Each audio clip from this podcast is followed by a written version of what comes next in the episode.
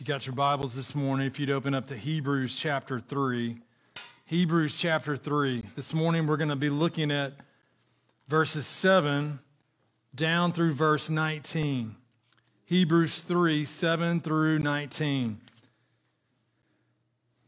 Therefore, as the Holy Spirit says, today if you hear his voice, do not harden your hearts as in the rebellion, on the day of testing in the wilderness, where your fathers put me to the test and saw my works for forty years. Therefore I was provoked with that generation and said, they always go astray in their heart. They have not known my ways. As I swore in my wrath, they shall not enter my rest. Take care, brothers, lest there be in any of you an evil, unbelieving heart, leading you to fall away from the living God. But exhort one another every day, as long as it is called today, that none of you may be hardened by the deceitfulness of sin. For we have come to share in Christ, if indeed we hold our original confidence firm to the end. As it is said, today if you hear his voice, do not harden your hearts as in the rebellion. For who were those who heard and yet rebelled? Was it not all those who left Egypt, led by Moses? And with whom was he provoked for forty years? Was it not with those who sinned, whose bodies fell in the wilderness? And to whom did he swear that they would not enter his rest? But to those who were disobedient. So we see that they were unable to enter because of unbelief. Let's pray.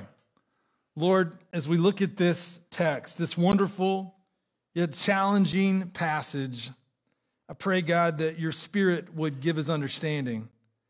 Lord, I pray that, that I would share your word accurately. And God, that I pray that it would change me in the process. Lord, today I, I pray that we would sense the urgency as to how we respond to your word. It's in Jesus' name we pray. Amen. How many of you can remember the first time you ever got into a physical fitness P E regimen where you felt like you and your buddies were a bunch of slugs and you had to put on gym outfits that I never really liked? And back in nineteen eighty-six, these things were incredibly, these are the Larry Bird shorts, you know, the little short ones. You had to wear these crazy shorts and you had to wear these, and I never liked it because they always gave me the wrong size. And I had to wear these out in P E class, and you had to start going through a regimen, and they'd do flexibility tests. I wasn't flexible. They'd do like strength tests, and I had no strength. But you know, like when they start making you do pull-ups, and you start doing pull-ups, and the first time you do it, you just realize you're a weakling, and then they embarrass you because they hold your legs and you're doing them still, and your hands just get tore up. And and you start to develop like blisters, and you've got blisters on your fingers, and they hurt. They hurt like crazy. So the next time you try to do a pull-up, it really hurts. Well, it's just like doing yard work. When you start doing yard work, when you're a kid, and they give you a shovel or they give you a rake, and if your hands, if you've been lazy and you haven't done anything all summer, what happens? It gets really tender and really sensitive. But you know, something takes place. As you keep doing the pull-ups, as you keep working in the yard, what happens? Your skin begins to change, and what was soft and sensitive begins to get hardened, and you develop what? Calluses. And all of a sudden, you're not as sensitive to what you once were sensitive to. Today, we're going to look at a passage in Hebrews chapter three, and the title of this message that I'm going to look at with you is Don't Harden Your Heart. Don't harden your heart. And as we look at this, I want us to consider this because we have to be aware of the danger of hardened hearts. Hardened hearts are dangerous within the life of the professing Christian. Today we're going to look at four key takeaways to guard against a hardened heart. Four key takeaways to guard against a hardened heart. The first one that we're going to jump in and look at this morning is we must learn from the past. We must learn from the past. I'm going to let the, uh, Joy, I'm going to let you drive this morning on the slides, if you could help me. They're not working for me. We got to learn from the past. And what we're going to see this morning is that the author of Hebrews is going to go back to a psalm, Psalm one oh nine, Psalm ninety-five. I did that in the first service. It's not Psalm one ninety-five, Psalm ninety-five. It's close to one hundred, but not quite there. And in Psalm ninety-five, he quotes from verses seven through verse eleven. And what he's doing is he's speaking about the hardness of the hearts of the people of Israel. We go back to verse eight. Do not harden your hearts as in the rebellion on the day of testing in the wilderness, where your fathers put me to the test and saw my works for forty years. Therefore I was provoked with that generation and said, they always go astray in their heart. They have not known my ways. As I swore in my wrath, they shall not enter my rest. And what's interesting is, is that David takes a passage that would be familiar to his readers, and he reminds them in Psalm ninety-five of not repeating the same error that the children of Israel did. And the reference that he's going to use is really out of Numbers. It's out of Numbers, and we see where that passage, after forty years of wandering in the wilderness at the waters of Meribah, in Numbers twenty, verse two, now there was no water for the congregation, and they assembled themselves together against Moses and against Aaron. And the people quarreled with Moses and said, would that we had perished when our brothers perished before the Lord. Why have you brought the assembly of the Lord into this wilderness, that we should die here, both we and our cattle? Now that's a shocking statement, because what had happened with these people? What had taken place? They were a people that had experienced the deliverance of Egypt.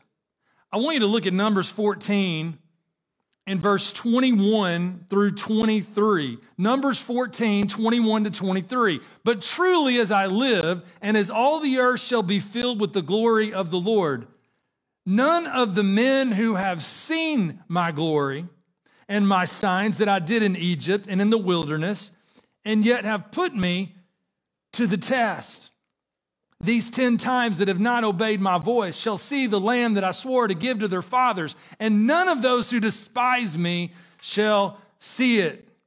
Isn't it interesting? They had seen his glory and seen the signs that he did in Egypt. I want you to think with me this morning as we look back to the Exodus of the children of Israel.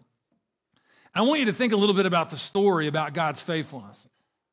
What had happened? They were people in captivity in Egypt. They were people that were in slave labor. God raised up a man named Moses in a miraculous way. He raised up Moses. He goes to Pharaoh. He says, let my people go. Pharaoh says, sorry, I'm not doing that. And what did God do? God raised up plagues of judgment against the people of Egypt. And every plague that God used to demonstrate his power contrasted with the gods of the Egyptians, every single one. Every god that they had, they had multiple gods. They were pluralistic. And what happened? Every plague demonstrated that it wasn't the gods of Egypt that ruled the world. It was the God of Israel. And what happened? The people rejoiced to see the hand of God. And it culminated where? At the Passover.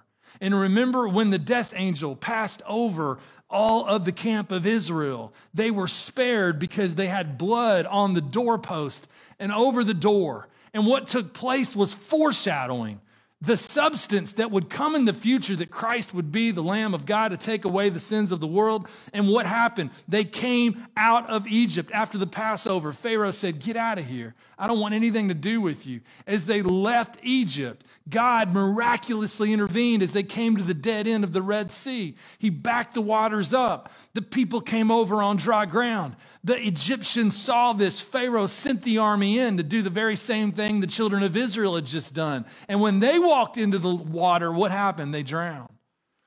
God provided manna. God provided water in the wilderness. God provided the cloud. God provided the pillar of fire. God was faithful in every way. Yet what was the response of the children of Israel? The children of Israel were bittered, embittered. If you look at the text here, we're going to see something. You know, and it's interesting because in First Corinthians chapter ten, we read about a significant thing. We must not put Christ to the test as some of them did and were destroyed by serpents. And he goes on, he says, nor grumble as some of them did and were destroyed by the destroyer. And then Paul says in First Corinthians ten, now these things happened to them as an example, but they were written down for our instruction, on whom the end of the ages has come. Therefore, let anyone who thinks that he stands take heed, lest he fall.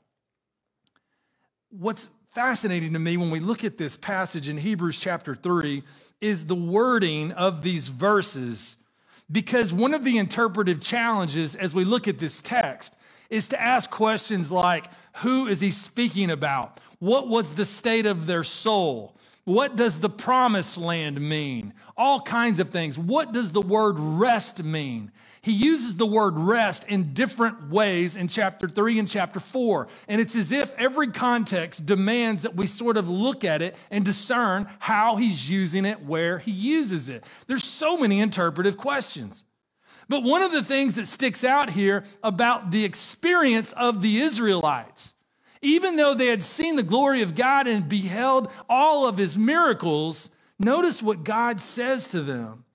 It says in verse eight, do not harden your hearts as in the rebellion on the day of testing in the wilderness. Verse nine, where your fathers put me to the test and saw my works for forty years. But notice verse ten. Therefore I was provoked with that generation and said, they always, notice that word, always, go astray in their heart. They have not known my ways. And then as I swore in my wrath, they shall not enter my rest. What's interesting here is that it seems to me, in looking at this and really discerning, seeking to discern, you, you know, we've got men like Moses and Aaron who did not go into the promised land, but we believe wholeheartedly these men will be in heaven one day. We believe there was a remnant that experienced forgiveness. But from the passage I just read, I think we would be naive if we did not consider the fact that there was a large group of people that will not be in heaven one day. That while they had experienced the glories of Egypt, they never went any further. And in fact, their lack of perseverance as they followed Moses demonstrates their spiritual state. In the same way, the author of Hebrews now says, as these people failed to persevere as they followed Moses, how much more should you persevere as you follow the one superior to Moses? Seems to be what the author is doing. If you look at Hebrews three sixteen, go down to sixteen through nineteen, notice the same idea. For who were those who heard and yet rebelled? Was it not all those who left Egypt led by Moses? And with whom was he provoked for forty years? Was it not with those who sinned, whose bodies fell in the wilderness? And to whom did he swear that they would not enter his rest, but to those who were disobedient? So we see that they were unable to enter because of unbelief. Believe. I was reading different explanations of Psalm ninety-five. What is he trying to do? What is he doing?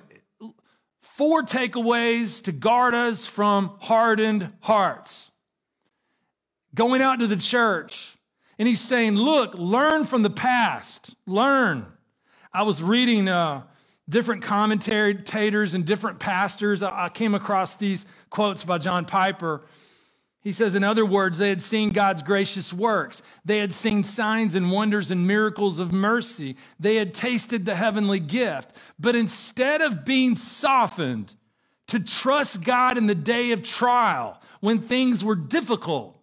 They became hard and unbelieving, did not trust God's goodness, but murmured. The result was that God was angry, cut them off from the promised land. He goes on down. He says, oh, how many professing Christians want the mercy of forgiveness so they won't go to hell, but have hard hearts towards the Lord when it comes to daily fellowship with him. He points this idea here. He says the story of Israel is an example for the professing church. Do not treat the grace of God with contempt, presuming to receive it as an escape from the Egypt of misery, but not being satisfied with it as guidance and provision in the wilderness of this life. Learn from the past. But second of all this morning, the second takeaway to guard is against being hardened is listen to his word. Listen to his word. Notice verse seven. Therefore, as the Holy Spirit says, when we look at the therefore, we got to remind what it's there for. And we go back into verse six. And, and when we took, looked at verses one through six of Hebrews three, and what is he saying?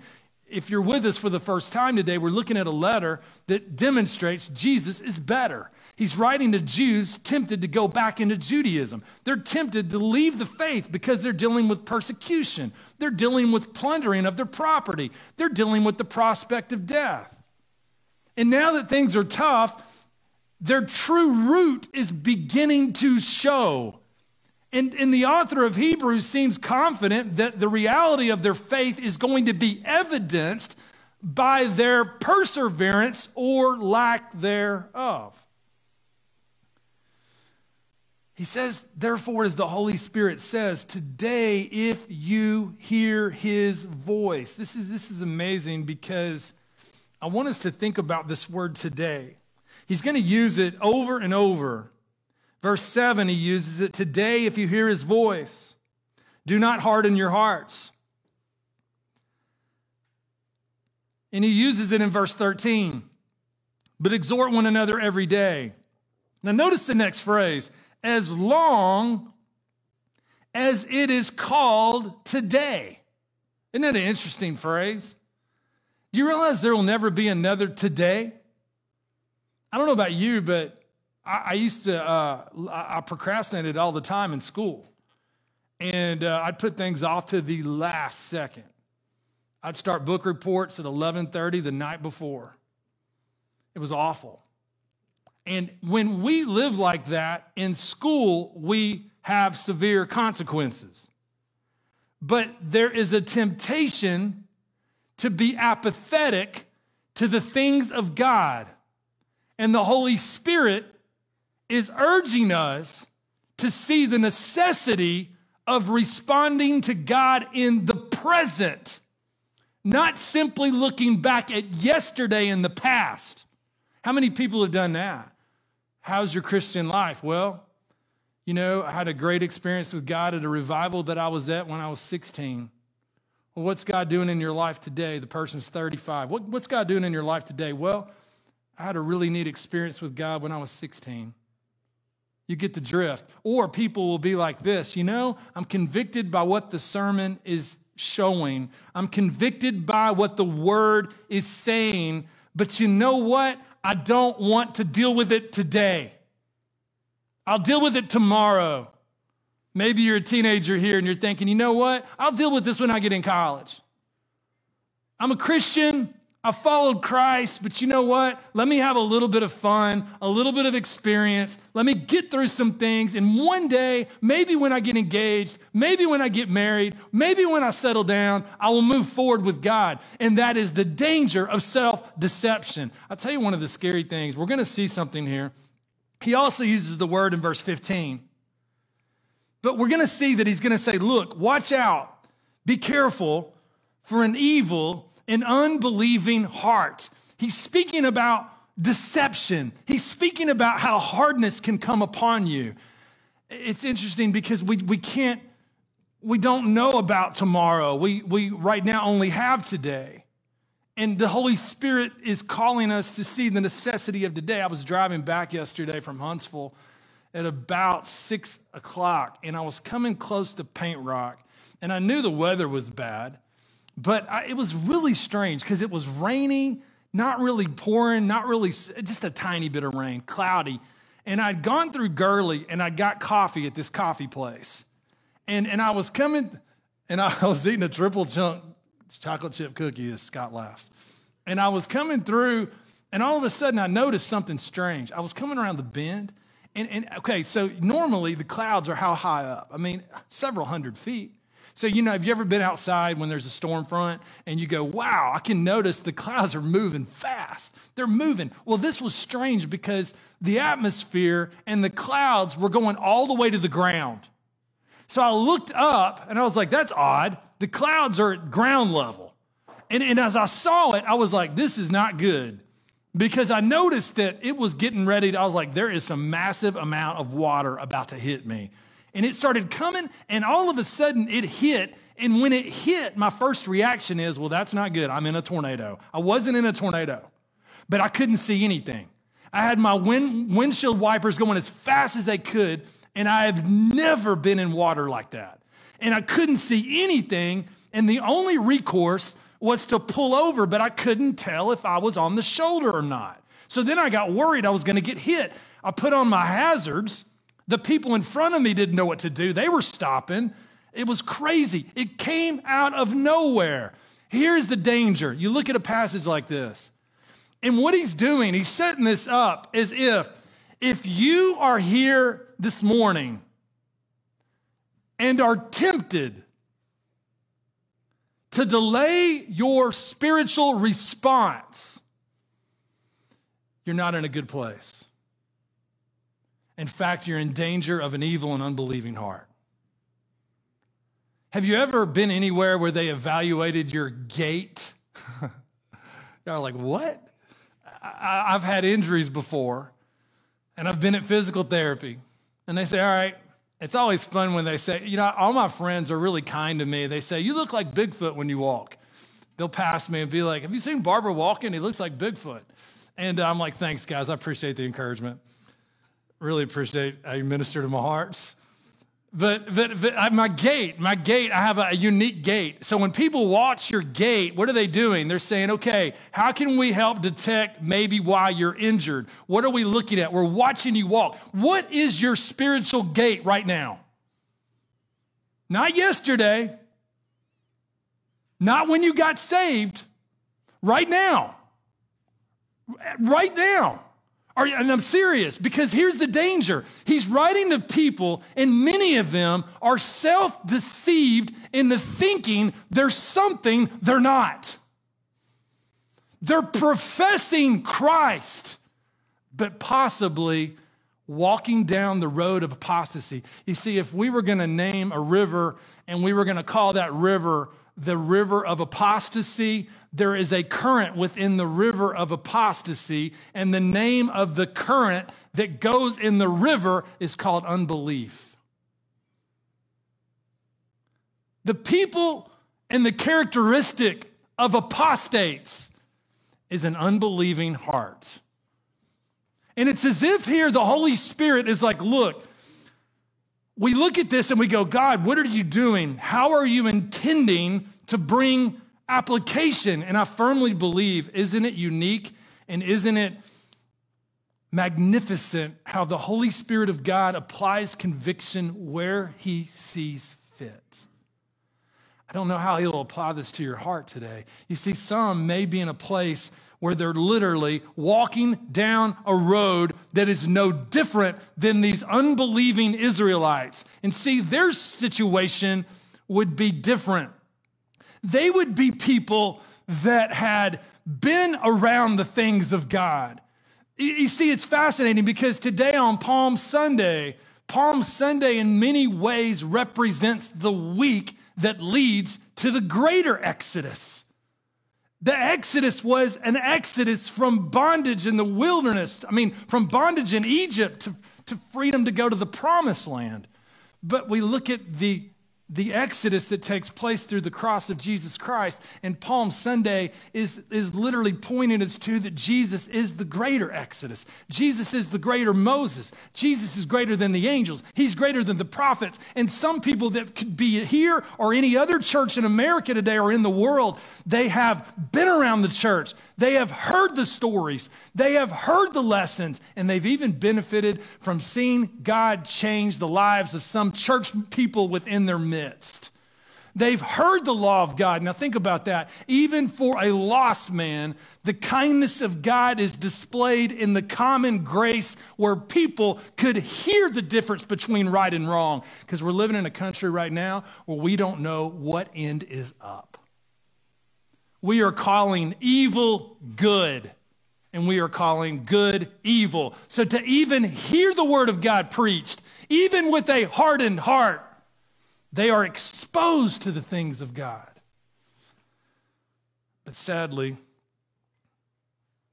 some are turning away. They're self-deceived. They have an evil and unbelieving heart. And he calls them here to listen to the word. Listen to the word. It's not just learn from the past, but listen to the word. And notice how he sets this up here. Therefore, as the Holy Spirit says. Now, that's a fascinating statement. Unbelievable. If you want to see a biblical view of how the scripture works, there was some church in Atlanta.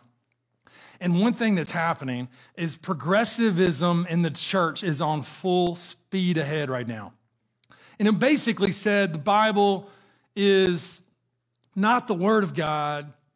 The Bible is written by a community of, it was basically some statement that basically showed they didn't believe in the scripture. And, and, and, and basically, how do people call evil good and now make good evil and still be professing Christians? They have to dismiss the word of God. So what's our hope? Stay with the scripture, sola scriptura, scripture alone. When the scripture speaks, God speaks. Because how do we know that? Who wrote Psalm ninety-five? Who would be the person we would say? Starts with a D. But what does he say in the text right here in verse seven? Therefore, as who says? The Holy Spirit. Now, this is exciting. What's fascinating, too, is you could say that the Holy Spirit said, past tense, Psalm ninety-five, written by David way many years ago. But what does he say? He doesn't say said. He says says in the present tense. Therefore, as the Holy Spirit continues to speak. Amazing. Now, this gets fun because listen to what he says in Hebrews chapter four and verse seven. In chapter four, verse seven, he says, again, he appoints a certain day, today, saying, through David so long afterward in the words already quoted. Now, notice what he just said, saying through who? David.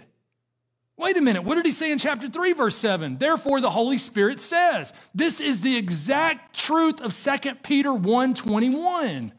I hope you see this. This is exciting. He says in Second Peter one twenty-one, for no prophecy was ever produced by the will of man, but men spoke from God as they were carried along by the Holy Spirit. How do we respond to this text? Listen to the voice of God. Listen to God's word. You say, why? Because only God speaking through his word by the power of the Holy Spirit can reveal your true spiritual state. And maybe today you've got an evil, unbelieving heart that has never come to true saving faith in Christ. Maybe your profession in Christ is simply that. You signed a card. You said the sinner's prayer. You walked an aisle. You did something at Vacation Bible School. But your spiritual gait, your spiritual life is a life that is of unbelief. It's not one of yieldedness. It's not one of grace. It's not one of evidence of perseverance within the faith. God applies this in different ways. We'll see in a moment how I believe the Christian takes this passage, how the Christian responds. You know, when I like what Alistair Begg said. He was talking about Pilgrim's Progress, and I want you to hear that. This really grabbed me.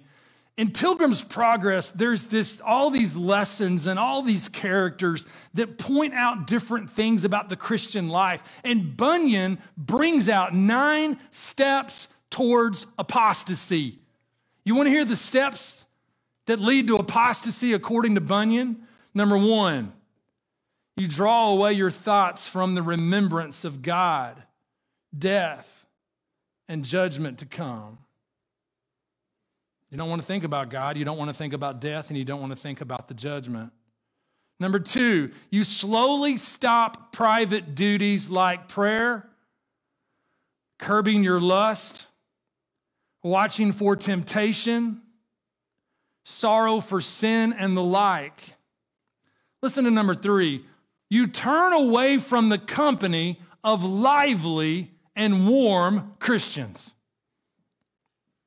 Don't want to be around those people.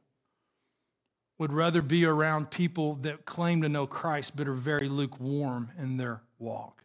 Number four, after that, you grow cold to public duty as hearing the word preached, reading the Bible, godly fellowship, and the like. You start drifting away. I don't need the church. I don't need to be at church. I can listen to God in my own closet. I can pray. I don't need the people around me. Number five, you begin to pick holes in the coats of some of the godly.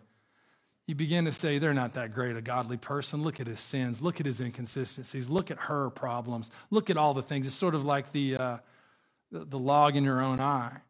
Number six, you begin to adhere to and associate yourself with carnal, loose, and immoral men and women.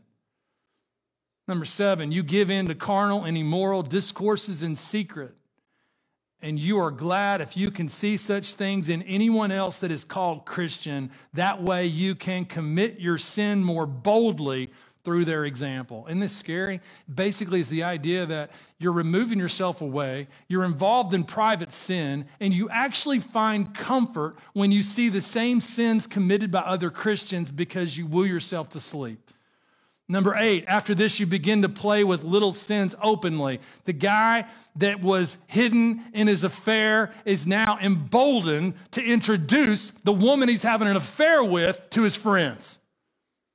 He's now become boldened in his sin.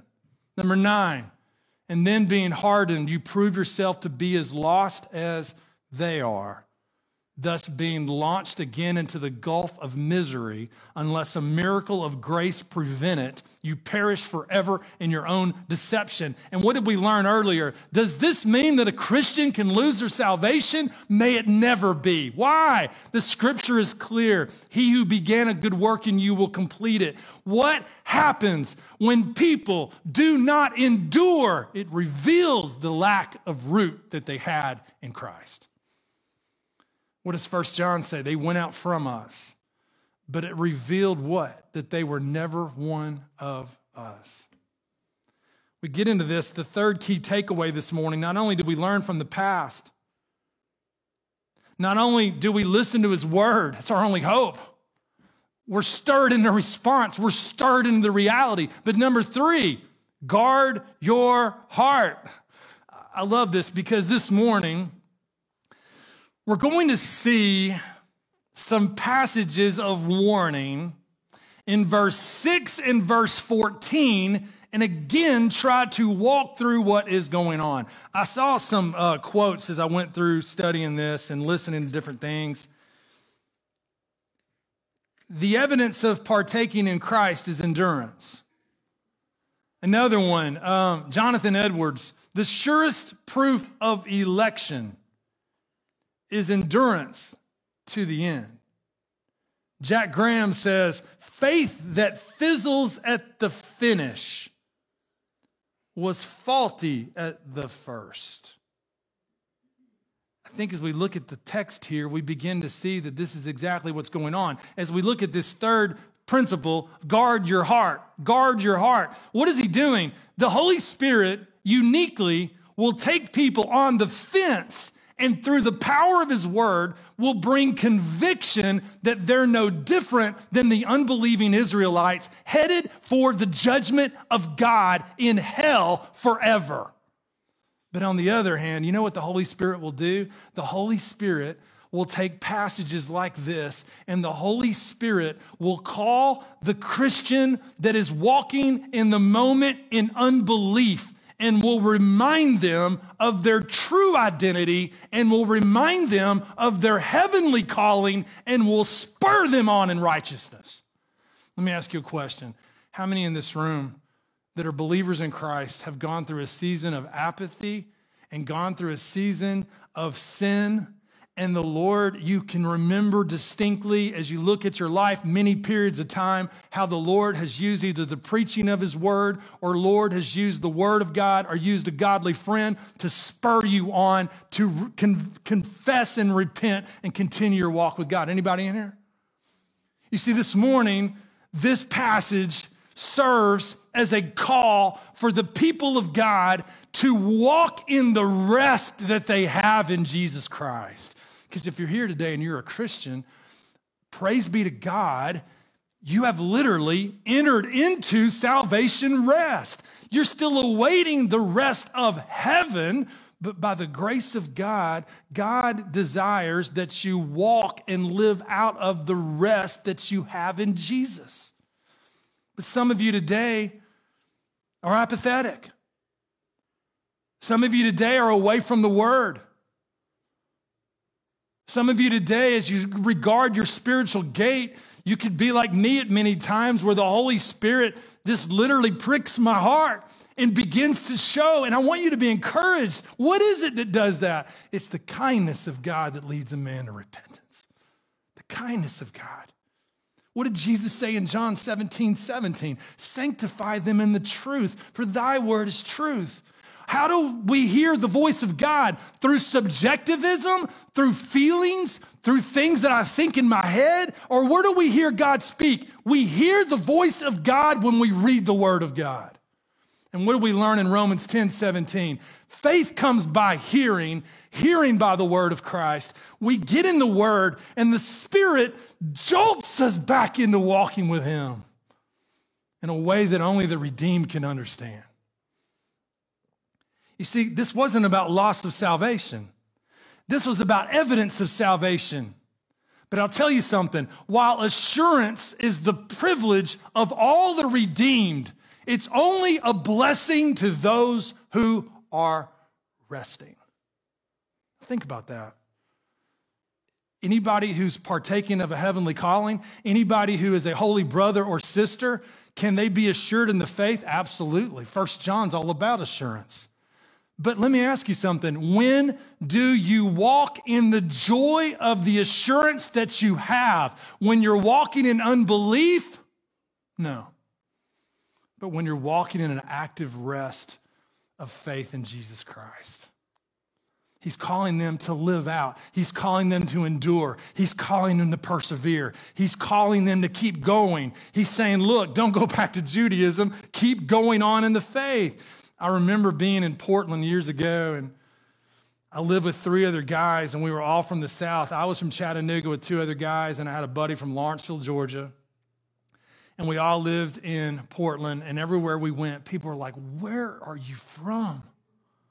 Where are you from? Could you say that again? They'll ask us words. Can you say that word? They'd spell words. Can you say that word? And we'd say it, and you get the idea. They couldn't believe our Southern accents.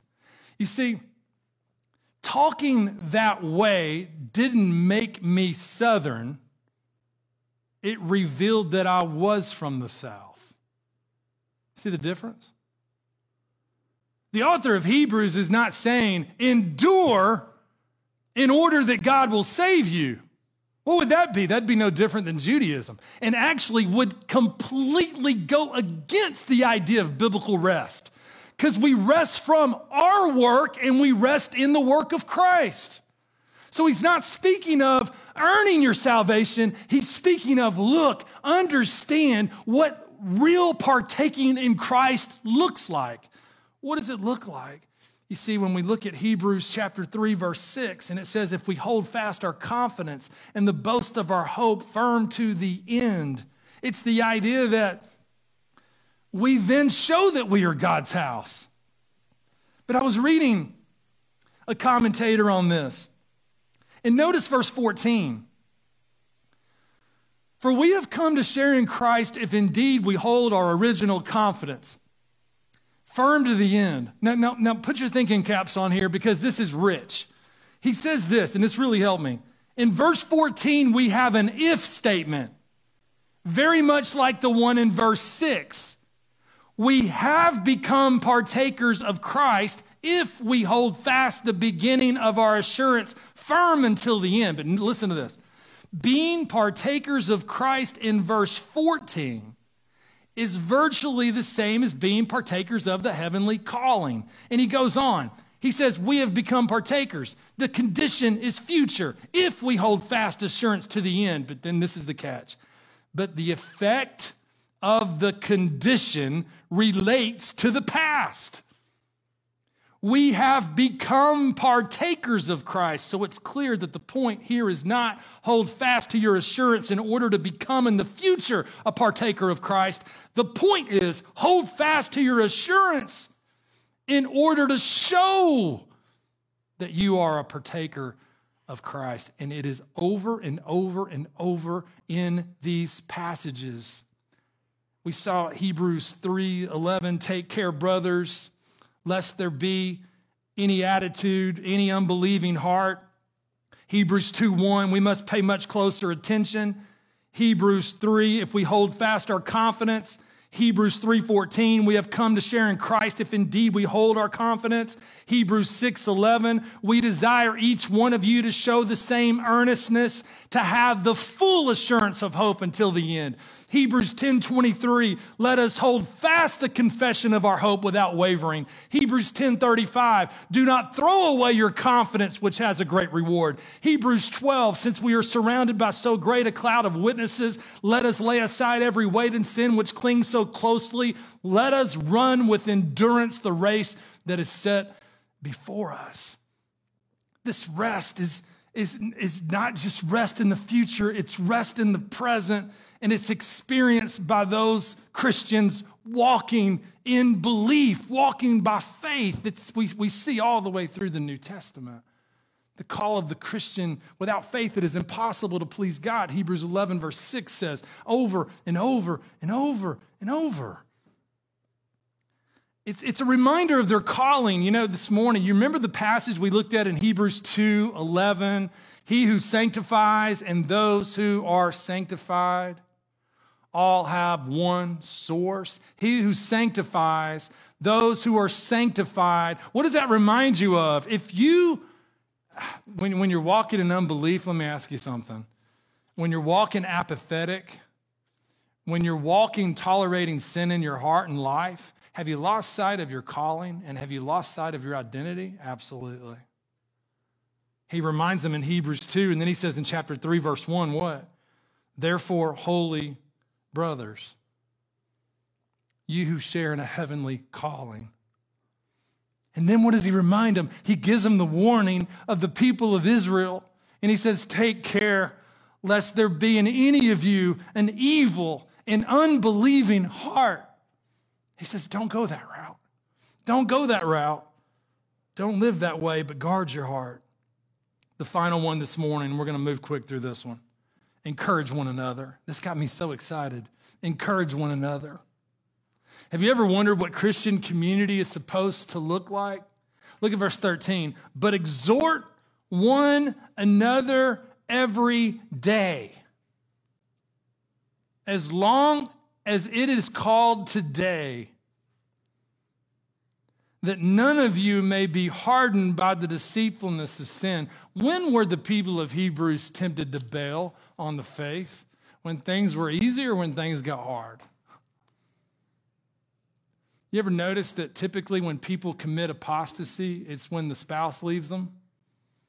It's when they get fired from the job? It's when the kid gets sick? It's when they get cut from the team. It's when they don't get in the college they want to get into. It's when the person breaks their heart. What happens? Things get tough, and what takes place? The root of their faith is sadly revealed in those moments. What do we need in the Christian journey more than anything in the body of Christ? We need brothers and sisters, not just that we, I love to eat with you guys. I love to laugh with you all. I love to watch sports with you all, unless you're Bama fans, because y'all keep winning. But but I, I love doing those things. But seriously, if church gets away from verse thirteen, we've lost sight of church. But exhort one another. What do I need in my life? I need people who are constantly pointing me to the treasures that I have in Jesus. I need people constantly pointing me to the, the rest that I have in Christ. And what does that do? It, it exhorts me. It exhorts me. It guards me against the hardening and the deceptive nature of sin. I had a guy that, uh, there's a friend of mine that is uh, a guy that I would put on a, you know, if you said, give me twenty people that have been like mentors to you, he wouldn't even know I'd list him, but he's one of them. And he lives out of state, and uh, I found out recently he's dealing with a cancer diagnosis. And, and I got the sense in a message I got from him that he's discouraged. And this morning I'm going over this sermon. It's early. I tell you, sometimes the sweetest moments I have with the Lord is when things, you struggle so much with the text and you can't understand it and you can't understand it and you can't understand it and you can't understand it. And then it's just like the plane takes off and you begin to hit your own heart. And it just got me so excited. It was just like I was the only one up and it was just hitting me. And immediately it was like the Spirit of God just impressed on my heart. It was just a sense of like, I need to do this. I'm not talking about some mystical kind of thing. It was like this passage urged me to encourage someone today. Have you ever thought, I'll write that letter tomorrow? I'll send that encouragement note next week. What does he say? No, today, not tomorrow, right now. What do we do? Encourage the brethren. And I sent him a message. I said, man, I said, I'm praying for you today that you will trust God, that you will follow him. And I told him, I said, man, you have been an encouragement to my life. And I'm telling you, I don't do that all the time. There's so many times I've been apathetic. So many times I've looked to yesterday, said I'll do it tomorrow. But it was like in the moment I was thinking, that's what we need in the body of Christ. We need people who will hold us accountable, who will point us to Jesus. And if we get caught up with Christians who are not even walking by faith, but are just going through the motions, they're the most dangerous people we can be around. Because you know what it's going to do? It's going to tempt us and lend us to nothing but apathy. What do we need? We need Christians to come alongside us. And again, today, th- this is not about anything other than I pray that this would spur our hearts to follow after Jesus wholeheartedly today. Today. How can you encourage someone today? You know, I, I was convicted. I mean, like there's, as a shepherd, it, it's a daunting call. And, and I was thinking, man, God, by your grace, would you help me to be a better shepherd to people that wonder, to people that just, you, you know what I mean? People that literally can just disappear from the church. What's going on with their heart? What's going on with their life? Not, not with the goal of judging them or coming against them, but what should be the heart of the body of Christ who recognizes their own propensity to sin, who recognizes their own weakness, their own problems. What should be the attitude? Let's run after them. Let's run after them. Let's go after them and encourage them. Let's encourage them to look to Jesus. Let's encourage them not to live in isolation. Let's encourage them that sanctification is designed by God to be a group project. We can't live the Christian life in isolation. We can't. Thir- verse thirteen literally makes it an impossibility. This morning, a tough passage, isn't it? But you know what? There's encouragement here because I want to leave with this this morning. Why would we persevere? How can we do this? Life is hard. You get older and things happen. You lose people that you love. People that are older than me say, put your seatbelt on, man. You don't know anything yet. You haven't even been there yet. How do we keep going? How do we keep, how do we guard against the flesh that is so tempting? How do we keep moving? How do we guard against apathy? I love these passages because I want to leave you with hope this morning. The people of God look to the builder of the house. Romans eight, verse thirty is comforting. In Romans eight thirty, and those whom he predestined, he also called. And those whom he called, he also justified. And those whom he justified, he also glorified. Don't get caught up into the questions of predestination in this passage. Focus on the fact that if you're his, You are predestined, and your future glorification is as good as gold in the eyes of God. What's future tense is now considered in the present. Philippians one six, I'm sure of this, that he who began a good work in you will bring it to completion at the day of Jesus Christ. Jeremiah thirty-two forty is really comforting. I will make with them an everlasting covenant that I will not turn away from doing good to them, and I will put the fear of me in their hearts that they may not turn from me. Think about that.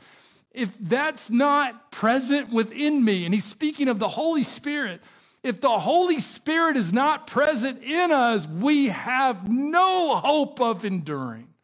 None. None. If we make this about works, if we make this about our ability to endure, we've obliterated the gospel. But the gospel hope is that the builder of the house is faithful to the house. And then listen to Hebrews thirteen twenty-one. Equip you with everything good that you may do his will, working in us that which is pleasing in his sight through Jesus Christ. You see, that's why today endurance is manifestation that the Holy Spirit will not let us go. That's our only hope. That's our only hope. So this morning, four takeaways to guard against a hardened heart. Learn from the past. Guard your heart. Abide in his rest. Encourage one another. Encourage one another. This morning, one application point, really, too. I want you to like think to yourself, all right, what's my spiritual gate? What's my spiritual heart? Maybe you're here today, and I, I plead with you. I've been there before. Maybe you're here today, and you're playing around with individual sin. Maybe you're stuck in pornography. Maybe you're doing something that you know is wrong. Maybe you are, you're whatever it may be, and you literally are coming around the things of God, and you're living a lie. Understand, today is the day to respond. And you may be thinking, how can I respond? Only through the grace of the gospel of Jesus. It's only through the power of Jesus, because he's the one who enables what he commands. So this morning, in your weakness, cry out to him. Say, God, I don't know how to do it. I don't know how to repent. I don't know how to be, I don't know how to stop being a fraud. But understand, if you're deluded into thinking you can continue to look to tomorrow, you will suffer the same peril of the people in Israel that never went in. Evaluate your gate, and then I want you to ask yourself the question, or look at the statement, today, today, today. What is it that God's calling you to do today? Maybe you're with us, and, and I've been there, and I can relate. Maybe you're thinking, man, I haven't been in God's word in the longest time. Maybe you got time for every hobby you can imagine. You've got time to excel at your job in every possible way, but you have no time for the things of God. Today, today, this is urgent. This is urgent. This is life or death. This isn't, that was a good platitude to learn more about the Jews that failed. No, this is God urging our hearts, because we're not guaranteed tomorrow. But thanks be to God in Jesus Christ. Thanks be to God in Jesus. Would you bow your head?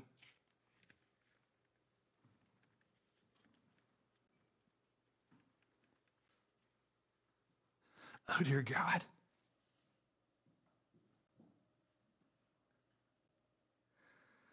I pray we... we'd understand your word, and God, we would be, we would be so humbled that we celebrate this Palm Sunday because you came to do for us what we could not do for ourselves. That God, you, you paved the way. You are our substitute. You paid the price. And oh God, I pray that you would guard us against spiritual apathy and spiritual deception. And I pray, Lord, today we would see the invitation and the joy of running after you, trusting in your promises. Lord, thank you that there's hope for us in Christ. Lord, I pray for those that may be here that are in the place of delusion. I pray today they'd hear your voice. I pray today that today would be the day of salvation. But Lord, I pray for my brothers and my sisters in Christ. I pray today we would be so amazed. We would be so encouraged that you love us so much that you long for us to walk in full assurance until the end.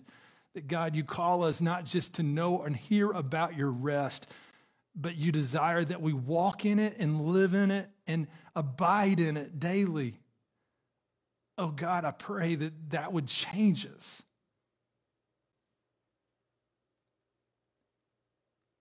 Thank you, Lord, for your word. I pray, God, that as we leave, we'd be changed. It's in Jesus' name we pray. Amen. You'd stand with me.